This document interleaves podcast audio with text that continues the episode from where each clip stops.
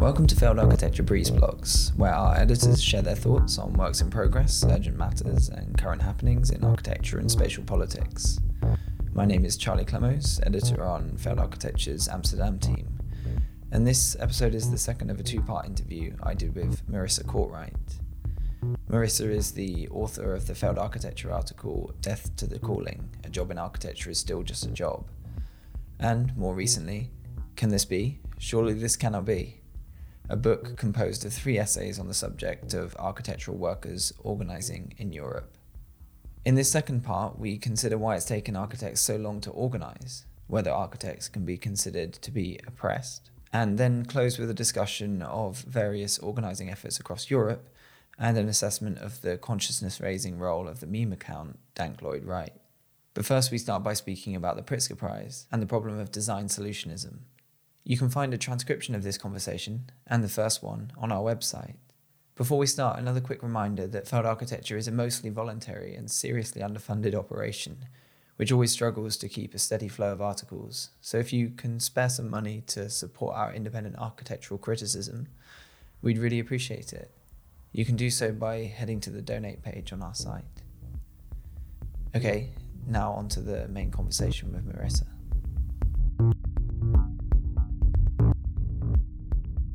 I was wondering what you thought about maybe more recent Pritzker Prize winners, Lacaton and Vassal and Francis Kéré, and um, maybe some historic movements within architecture that maybe actually like hint towards how architecture can be a bit more embedded within the community. Like I, I don't know, there.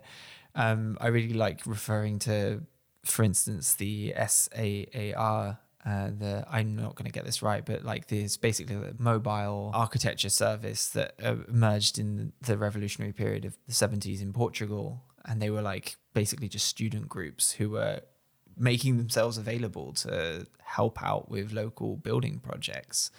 It's not hard, really. It's just it does seem like it's it's sort of yeah, I don't know, very far away from the way that most people see themselves as architects now. So I, am wondering, I, I, suppose, like w- whether you see some of these things as something that are like pointing towards the way, like some of these newer, uh, yeah, Pritzker winners, and if you're whether architecture can kind of reconstitute along these ends. Yeah. I should be clear uh, up front that I I don't I don't have much truck with with actual buildings. I don't show any in the book. I don't discuss any. I have seen the work of Lacaton and Vassal and, and Francis Kéré in the past, and I think it's beautiful. I haven't followed them closely enough to maybe distinguish them from earlier winners of the Pritzker in terms of how they practice or how they engage as different kinds of modes of architectural production from those that have come before them. My guess is that in large part they aren't so different. I'm wary of the Pritzker in general as this kind of kingmaker of, again, generally private architectural firms when that is the dominant mode of architectural production today.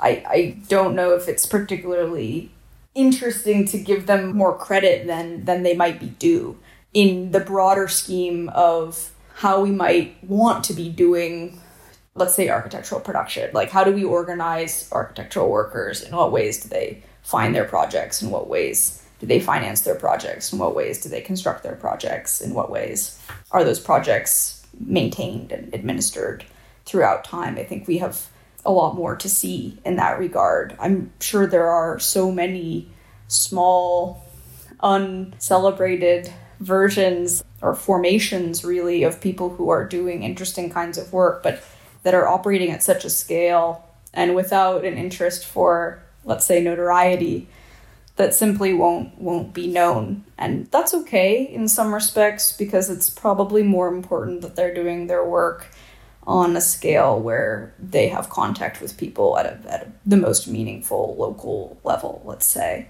and in some respects, maybe that's what we should be aiming for. That the horizon doesn't need a Pritzker Prize, it doesn't need internationally renowned architectural offices to reify what kinds of architecture are good or beautiful or worthy of celebration. Maybe there are going to be certain forms of architectural production that comes out of those kinds of places that we can be happy about. But on the whole, we need to maintain a kind of critical stance towards them and in hopes, again, not to shift some kind of media attention to other kinds of formations, but just to recognize that that we need to have some critique of power in how we think about what those new forms could be. How do they try to reinvest the power dynamic in, in architectural production in a far more local and, let's say, democratic way? I think I pretty much totally agree. I tend not to get really many opportunities to lay my cards on the table and admit that I personally don't think that it's almost at this point too much of a distraction to think about the possibilities of design fixing the problems of artificial scarcity that are primarily the source, at least, of, of most of the problems today uh, in in overly extractive economies and you know yeah it, it, global inequities and yeah so on and so forth. Uh, it, it's not something that you can kind of f- create the perfect space where suddenly we have a little bit of rest from the churn of of uh, of like um, ever increasing speed uh, that makes us all kind of stressed and tired and like angry and unhappy and anxious and worried about the future. There's no design that will fix that. It's it's purely yeah a distraction at this point, and yeah I you know I don't think that you know in a utopian scenario that there isn't a place for like design to facilitate and and consolidate a, a bigger movement towards redistribution of resources. Yeah, I think between John Patrick Leary and Sasha Costanza Chock, we have this idea of kind of design thinking as a problem unto itself, precisely for what you've just said, which is that it really locks designers, architects into this idea that their only, or at least their primary mode of problem solving should be offering design solutions and that means that they interpret problems only in such a way that design would be the answer. I find that certainly limiting, but also in another way tragic. Hitting the square into the circle or the circle into the square, whichever it is, that it's just how can you ever do anything properly if you don't diagnose it properly in the first place? If you don't have the humility or the capacity to understand what you're not fit for, then how can you really properly address something that you are fit for? I agree with you that that there is no design solution to the climate emergency insofar as architects will never find a design solution to ending oil and gas production. That's that's simply not going to happen. And the fact that they would try to bring design solutions to problems of such magnitude when there are from other sectors solutions that would actually work, approaches that would actually work, but require far more well, political approaches to them signifies only their own irrelevance and in fact their own um, hindrance to to those problems being solved in a way that would actually solve them. And that that's what's tragic about it is that architects have through the calling been told, oh, you're going to do such an important thing, you're going to have such an important role in the future of improving the world. And when you're taught that you can only design a solution to a problem and none of these problems are design problems, well, what are you what are you bringing to the table? What are you what are you really offering? Um, so I I hope that it's not too late maybe for architectural workers, design professionals more broadly to to walk out of that a little bit and, and on the one hand have some humility about what they're not capable of doing, but also try to bring other kinds of skills to those problems. This is the point of talking about organizing, that architects are not architects before they're workers. This is the point of insisting on architectural workers, that workers organize. And organizing is, is how we can address the climate crisis. Organizing is how we can address police violence or anything that we really want to solve. Has to be through organizing. It can't be through design. This is potentially a nice point to get to the last part of the book. You brought up the uh, articulation of architects as architectural workers, not you know secondarily but uh, primarily most people working in this profession are architectural workers and that that then creates the conditions for organizing. I'm wondering if you could kind of uh, unpack some of the problems with that process to use the kind of, or to sort of riff off the title of the book. How could it be that it's taken so long actually to uh, get to this point? I, I had this kind of, I guess, mildly cheeky question that you also point out in your book is like, are architects really oppressed? Do they deserve to organize? Let's start with are architects oppressed? Um, let's. This is why it's so important to make this distinction because architects often means the person who owns the company, or rather, it refers to someone who might someday start their own company. And I don't think those people are oppressed. No, not in the Marxian sense of class oppression, because they are or they hope to become the owners of capital. So let's follow that and say architectural workers, yes, architectural business owners, no, and, and keep it there. One magazine that I cite in my book is is this zine put together by they call themselves foreign architects in Switzerland, and they address precisely this question. They tackle the assumption that because they're in Switzerland, they're getting paid loads of money because it's such a rich country. And they make the case that, in fact, based on the cost of living, based on how expensive it is to get an architectural education, yes, architectural workers in Switzerland, and perhaps especially foreign ones who are not themselves Swiss and lack maybe some of the same rights or knowledge of the sector that Swiss architects would, are indeed oppressed, that they are indeed working too many hours, they have underpaid labor.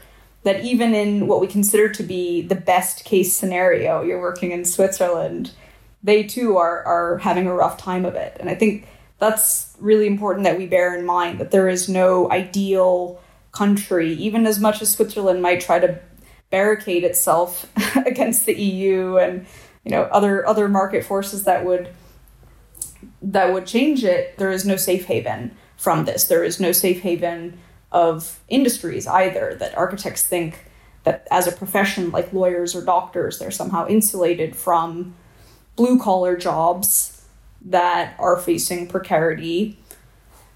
And that's just simply not the case. We see that architectural workers struggle to make ends meet all over in Europe as well as in the US and it's not the subject of my of my own work but certainly the world around. So let's let's conclude that by saying yes and that they are more than entitled to organize not only because they should improve conditions for themselves but because they should be looking through their organizing to change the broader conditions of architectural production.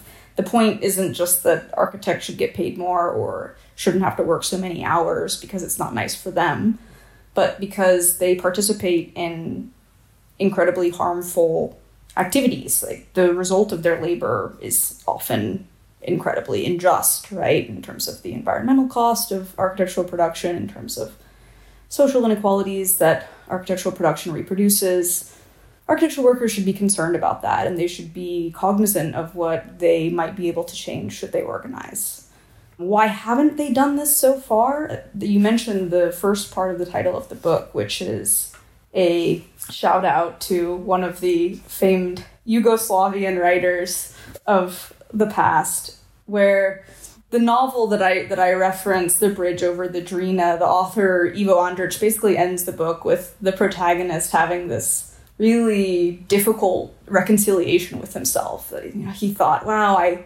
I've worked my whole life. I've saved my whole life. I did what the church told me. I did what everyone in the town told me, and still my life has come to ruin. And I think that's that's part of why architects haven't organized yet, or why architectural workers haven't organized yet, is because you think you're doing everything by the book. You think you're called to do this thing, you're going to put in all the time in school, you're going to put in all the time at work, you're going to spend all the money, you're going to go into such debt, and you think it's going to be okay, but it's not. and there is this sense of not only frustration but disbelief that can can this be like this simply can't be what I what I did all of this for. And I think without any kind of foundation for collectively expressing that frustration or that disbelief, it quickly turns into a kind of enemy that's just, I'm going to wait out my time. I'm going to try to get through this. And there have been, of course, structural factors that have prevented people from organizing. The simple fact that architectural workers work so many hours is, we could say, one of the main causes why they don't organize. They simply don't have the time for it. But as we've seen, not only in the architectural industry, but for instance, in other sectors, in cases of multinationals preventing people from organizing, there are strong anti labor forces at work. Amazon has to the tune of millions and millions and millions of dollars conducted union busting activity. Starbucks is doing the same right now. And of course, it doesn't only happen on that that massive level, but it's the most visible there simply because of the amount of money and energy those companies put in. But we can imagine far far more kind of local and maybe even more subtle forms of union busting or anti-organizing happening in in smaller companies like architectural firms in the UK and the US, there the rise of these so-called employee-owned companies that try to point out, even though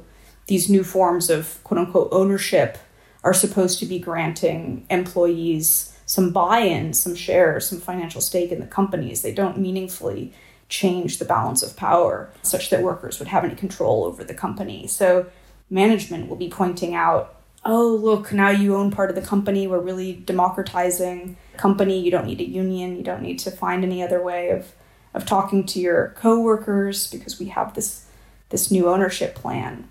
And so they're finding ways to distract, to to deviate course, and, and we could think of many, many more. But I think those are enough to say that there are plenty of things that are preventing architectural workers and workers more generally from organizing. You mentioned the bit about time. I, I, mean, that's definitely the experience I've been getting. It's it's like easy enough to get someone to respond to an Instagram message asking uh, architects in the Netherlands, "Is everything okay? Tell us about your experiences at work," which is what we did earlier this year. An answer to that takes five minutes, but moving from that to having a meeting, working out some demands, and and seeing what level of capacity people have to follow through with them. It's early days yet, but we're with a small group at this point trying to kind of work out like what yeah what do we actually want to do here? Like everybody seems to be in the same sort of boat and there's enough of us there's probably like hundreds of people that could potentially be motivated to actually be pissed off enough to to actually want to turn the table over and uh, stop playing the game or whatever and, have maybe like stopped drinking the kool-aid. Um but yeah, time is is uh, is a real resource, and um, yeah, that's that's the beauty of, of of it all, isn't it? It's almost wrapped up in a neat little package. Like it's much easier to just carry on uh, because it's just a lot of effort to both give up on dreams, but also give up time to follow through with giving up on those dreams. You know, and and actually like fighting against that. Um, I wanted to put this quote out from one of your interviewees. This person from UVW, United Voices of the World, Section Architectural Workers, I believe, who, who writes, um, none of us really want to get into a fight, uh, but all of us want stuff to change. And I still need to go through that process of realizing stuff isn't going to change without putting up a fight. I thought that was really telling in a way that that, that really like chimes with my general vibe. It's like I, I don't really want to tip the table over. I just want to like meet with people and talk about it and then see where that goes. But even that's actually quite bold at this point. I, I, feel like that was somewhat indicative of the tone of of many of the interviewees that you spoke to, right? That it was not complete firebrands. No, and I would say the people that I interviewed from United Voices of the World section of architectural workers, the union in the UK, they are probably the furthest along, if I can call it, you know, maybe going going in a certain direction. They're the furthest towards taking this oppositional stance of understanding the relation of struggle that's involved in having to put up a fight, right? Or as she says, having to get into a fight. They're they're not firebrands, but they're cognizant of that. And not everyone I spoke to even would have put it in those terms, I don't think. But maybe it's once you've taken the move to join a union, you're accepting that there has to be this collective action, right? You're accepting that you need to form some kind of collective because you alone are not going to be able to do very much. And perhaps, unless you position yourself in this relation of struggle, if you try to work with, I don't know, the management of your company, it, it may not go quite the way you would like it to. You might find yourself back in our vocabulary or, or rhetoric discussion of, of being co opted in some way. So I think the experience of the people who are in the union, they, they put it maybe the most clearly in, in terms of there needing to be this fight. You talked to a an admin of Dank Lloyd Wright, and um, I feel like uh, initially I was a little bit skeptical of their role in all of this um, myself, uh, just insofar as it seemed like a lot of coverage of this, which is just like it's describing an issue, but like where are we? Like, what's the actual nitty gritty of actually getting people to do something, which is really hard. But I'm wondering what, yeah, uh, to put it in simple terms as a question, like, what's your assessment of the importance of their work, uh, Dank Lloyd Wright's work, in terms of, I guess, consciousness raising? I think they they start to burst the bubble in in a number of different ways for people who are related to the architectural industry. They have followers, of course, who are just there for the walls but most of their followers, I think, are either architectural students or young architectural workers who have, to some extent, been indoctrinated in what we've been talking about in terms of the architectural culture of overwork, underpaid, certain expectations of, of, of too much labor, really. Dank Lloyd Wright does talk about that. They do talk about these unhealthy expectations that the architectural industry has of its workers, and they point out all of the problems with that that's certainly high on the list of their importance because it needs it needs some undoing, right? It's not just about learning what should this be, but it's about unlearning what it definitely shouldn't be and what we've what we've in many cases been indoctrinated into. I think they're really helpful in that respect. What I also think they're helpful for is initially attracting an architectural audience, people who as I might describe it, you know think of themselves as architects but not as architectural workers so not only are they being brought into this idea of the architectural worker based on having some understanding of themselves as precarious right they, they know it maybe in their own personal way but Dank Lloyd Wright i think tries to bring out the precarity that's more systematic in the profession and they connect that to important issues that are not considered to be architectural they've spoken out a number of times about palestine for instance and that might be one of the reasons why they're facing shadow banning or other forms of censorship from Instagram. But they're, you know, they're, they're bringing architectural audiences into these other issues that they might not be paying attention to. They're not going to be following accounts that address those other things. So I think that's important just to to plant as a as a first step. They bring up people who are engaged in other forms of architectural production, as we were talking about before. And they're importantly not trying to do everything themselves.